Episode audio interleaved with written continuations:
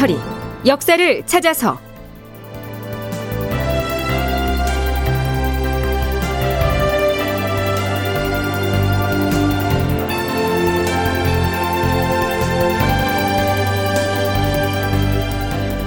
제 1057편. 영창대군의 외조부 김재남이 주모자라는데. 극본 이상락 연출 조정현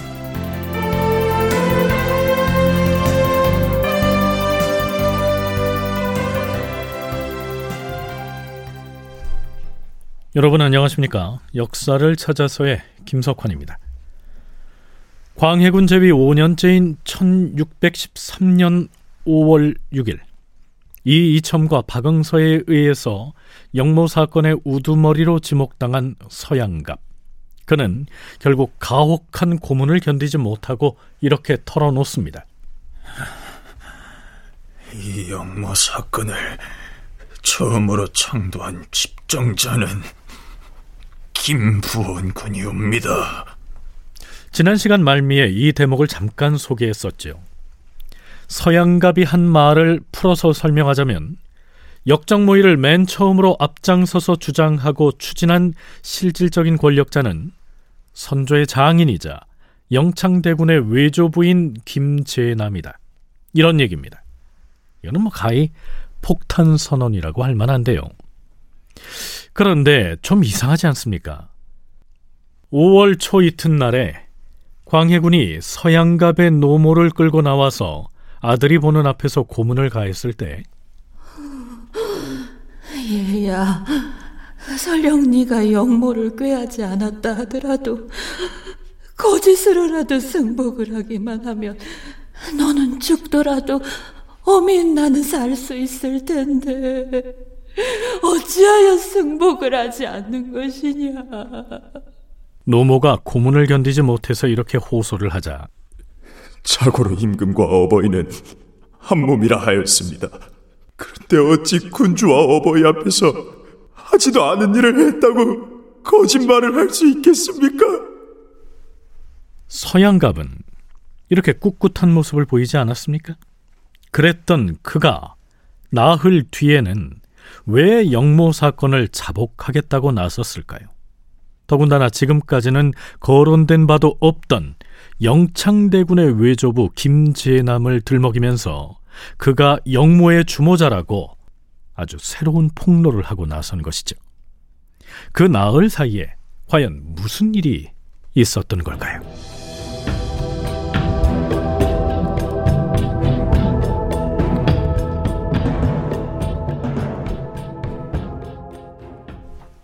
그 사이에 서양갑은 수차에 걸쳐서 추국장에 끌려 나와서는 곤장을 맞기도 하고 압슬형을 당하다가 정신을 잃고 기절을 하기도 합니다. 그뿐이 아니었습니다.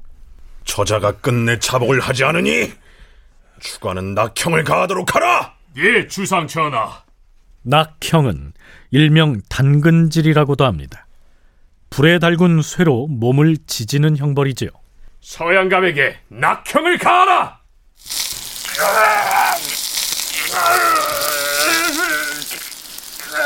그럼에도 서양갑은 자복을 하지 않습니다.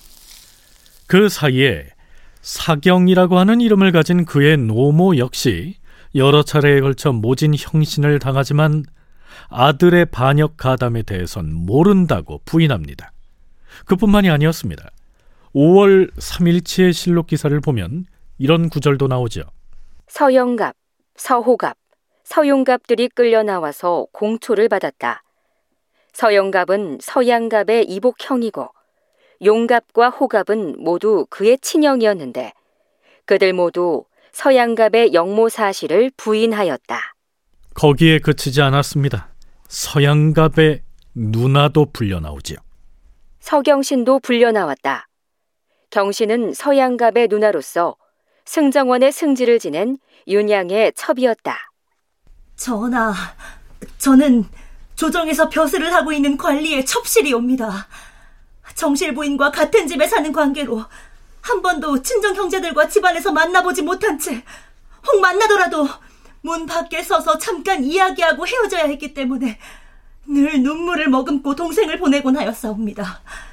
하운데 동생이 무슨 일을 하고 있는지를 어떻게 알 수 있었겠사옵니까? 이 때 영의정 이덕형이 나서서 이 누나를 불러서 추국을 해서는 안 된다고 주청을 합니다. 전하, 법전을 보면 같은 피부치라도 여자가 출가를 하면 연좌율을 적용받지 않는다고 되어 있사옵니다. 그리고 서양갑이라는 자는 그 어미가 형신을 당하는 것을 두 눈으로 직접 보고서도 반역 혐의를 자복하지 않고 끄떡없이 버티고 있는데 하물며 누나의 경우야 말에 무엇하겠사옵니까? 그러니 서경신에게는 그냥 개묻기만 하는 것이 마땅할 듯하옵니다. 전하, 판익은 부사 박승종이 아래옵니다. 좀 전에 영상이 주청한 대로 서양갑의 누나 서경신에 대해서는 질문을 내서 답을 듣되 형신을 가하는 문제는 제고하는 것이 마땅할 듯하옵니다. 그게 그렇지가 않다! 반역의 수괴인 서양갑으로부터 승복을 받아냈다면 물론 그의 누나인 서경신을 형추하는 것이 부당하다 할 것이다. 그러나 서양갑이라는 자는 시종일관 은폐하고 있지 아니한가? 그러니 그의 누나인 서경신은 물론이고 그 이외의 다른 족속들도 잡아다가 엄한 국문을 받아야 할 것이다. 서경신에게 형신을 가하라.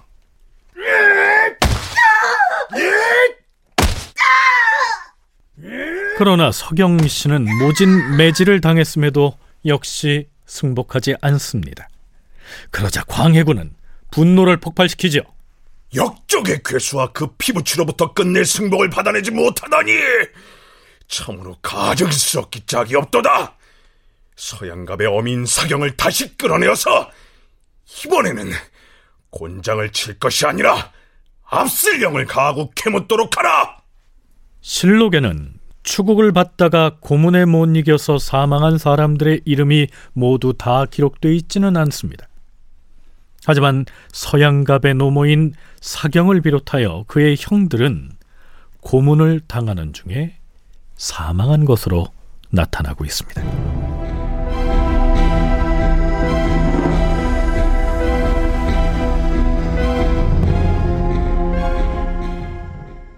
5월 5일 저녁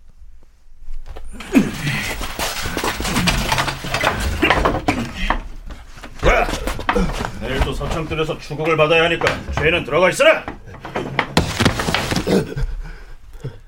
추국이 끝나자 서양갑은 옥졸의 부축을 받고 간신히 의금부의 감방으로 돌아옵니다. 서양갑 저 사람 만신창이가 다 돼버렸네. 아이 그러게 말이야. 태영의 압수령도 모자라서 불에 달군 인두로 살을 지지는 뭐 딱형인가 무엇인가 하는 형벌까지 받았다잖아. 아이, 그러게 그 일찌감치 자복을 해버리고 말 것이지. 아이, 그 자복하면 바로 처형 당하는데. 응? 아그 이번에 자복하자마자 줄줄이 죽어나가는 거 못 봤어? 그래도 일찍 자복을 했으면 어?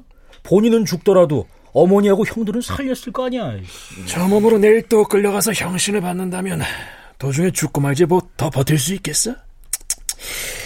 안 됐네. 실록에는 이때 서양갑의 처지를 이렇게 기술하고 있습니다. 서양갑은 형신을 당하는 과정에서 불로 생사를 지지는 낙형까지 받는 등 참혹하기 그지없는 형벌을 받았다. 그럼에도 그는 조금도 굽히지 않았었다. 그런데 그의 어미와 형들이 모두 고문을 받다가 죽어버리자 이후에는 태도가 달라졌다. 자, 서양갑이 어떻게 태도를 바꾸는지 살펴보시죠. 다음 날 아침, 서양갑은 추국장으로 나가기 전에 스스로 얼굴에 묻은 피를 씻어내고 나서는 옆방에 갇힌 사람들에게 말했다. 자네들도 잘 들어두게. 내가 이제부터 온 나라를 발칵 뒤집어 놓고 말 것이야. 그렇게 해서라도 처참하게 죽어간 내 어머니와 형제의 원수를 꼭 갚고 말 것이라다! 아니, 아니, 조장님.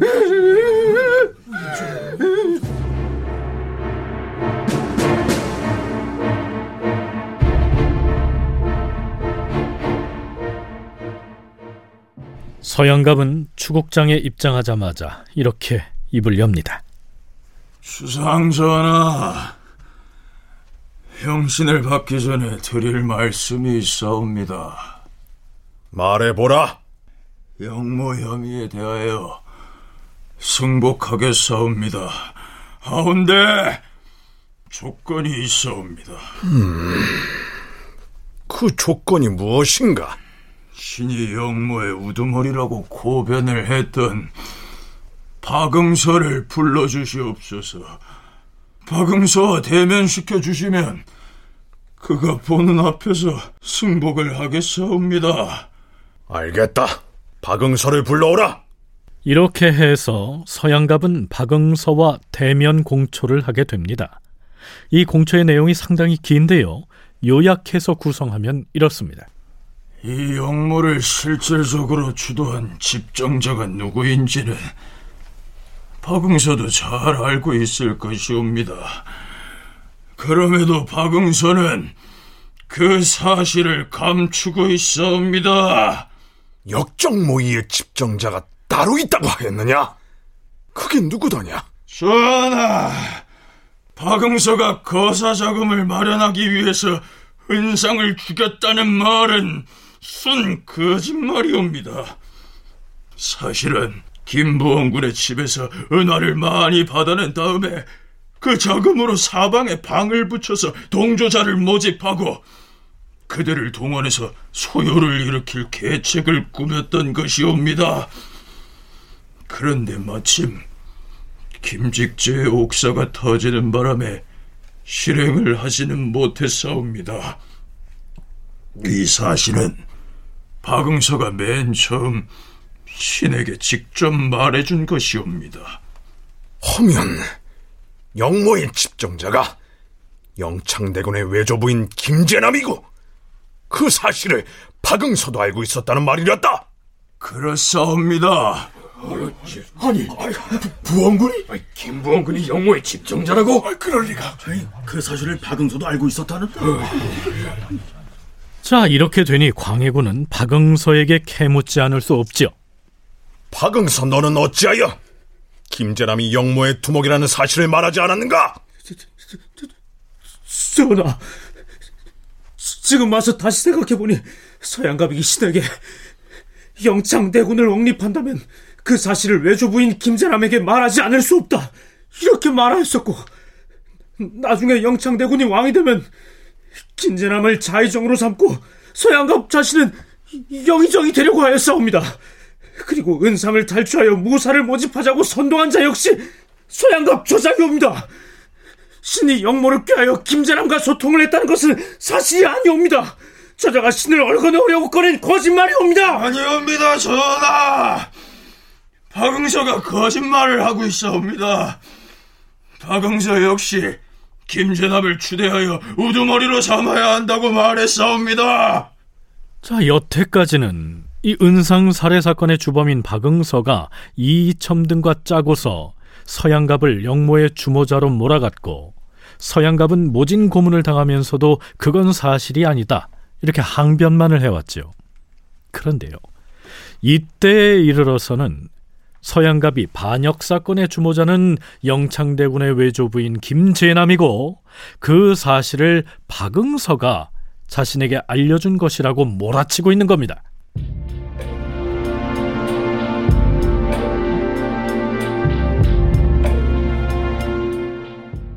자, 서양갑의 공초에 의하면 김재남이 영모를 실질적으로 주도했다는 얘긴데요.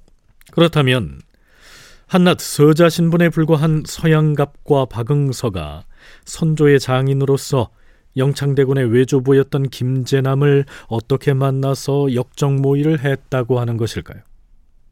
이에 대한 질문에도 서양갑은 대답할 준비가 되어 있었습니다. 전하, 본궁의 차지인 오윤남이 박응서는 물론이고 신과도 친족 관계였기 때문에 오윤남의 철을 통해서 여러 이야기를 들었사옵니다. 오윤남이 본궁의 차지다라고 했습니다. 여기에서 본궁은 영창대군의 모친인 인목대비를 일컫고요. 차지는 요즘으로 말하면 재산관리인, 즉 집사 정도 되는 사람이죠. 그러니까 김재남은 지위가 높아서 직접 만나기가 어려우니까 인목 대비의 집사격인 오윤남이나 그의 철을 통해서 소통을 했다. 이런 말을 하고 있는 겁니다.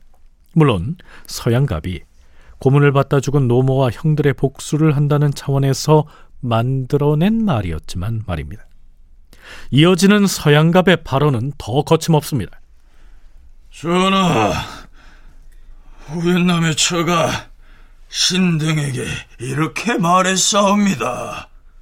영창대군이 장성하면 목숨을 보전하지 못할 것이 분명하기 때문에 대비께서는 매번 눈물을 흘리곤 하는데 그대들이 이번 거사를 성사시키기만 한다면 어찌 다행스러운 일이 아니겠소.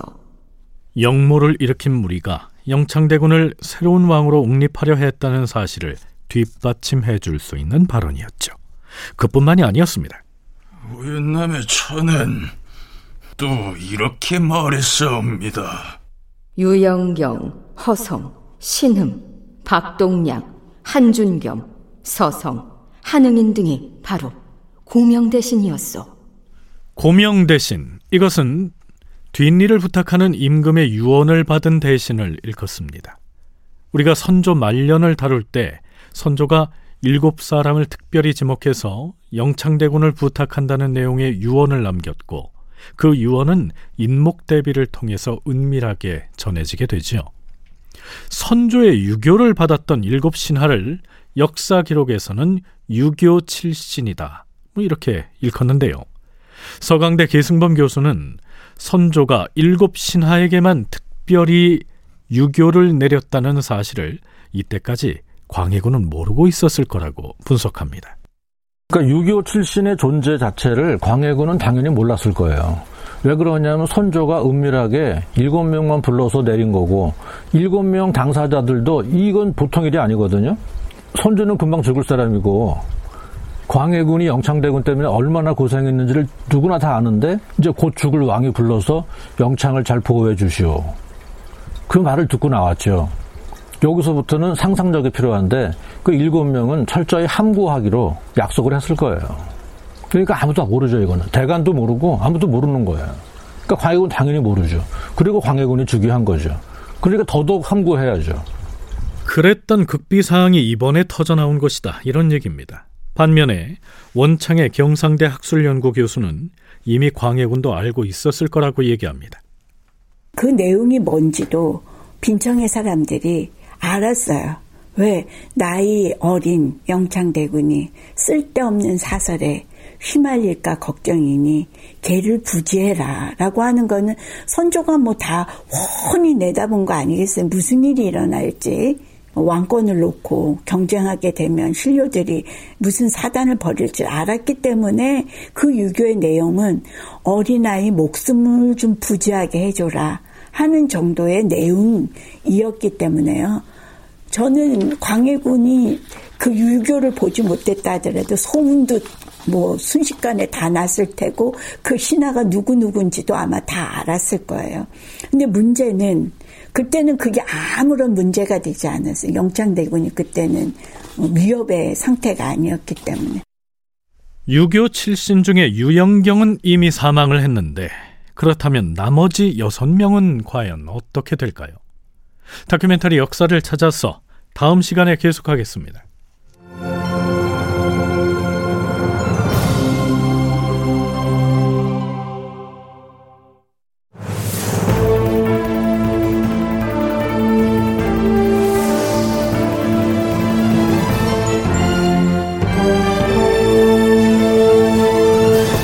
다큐멘터리 역사를 찾아서 제 1057편 영창대군의 외조부 김재남이 주모자라는데 이상락 극본 조정현 연출로 보내드렸습니다.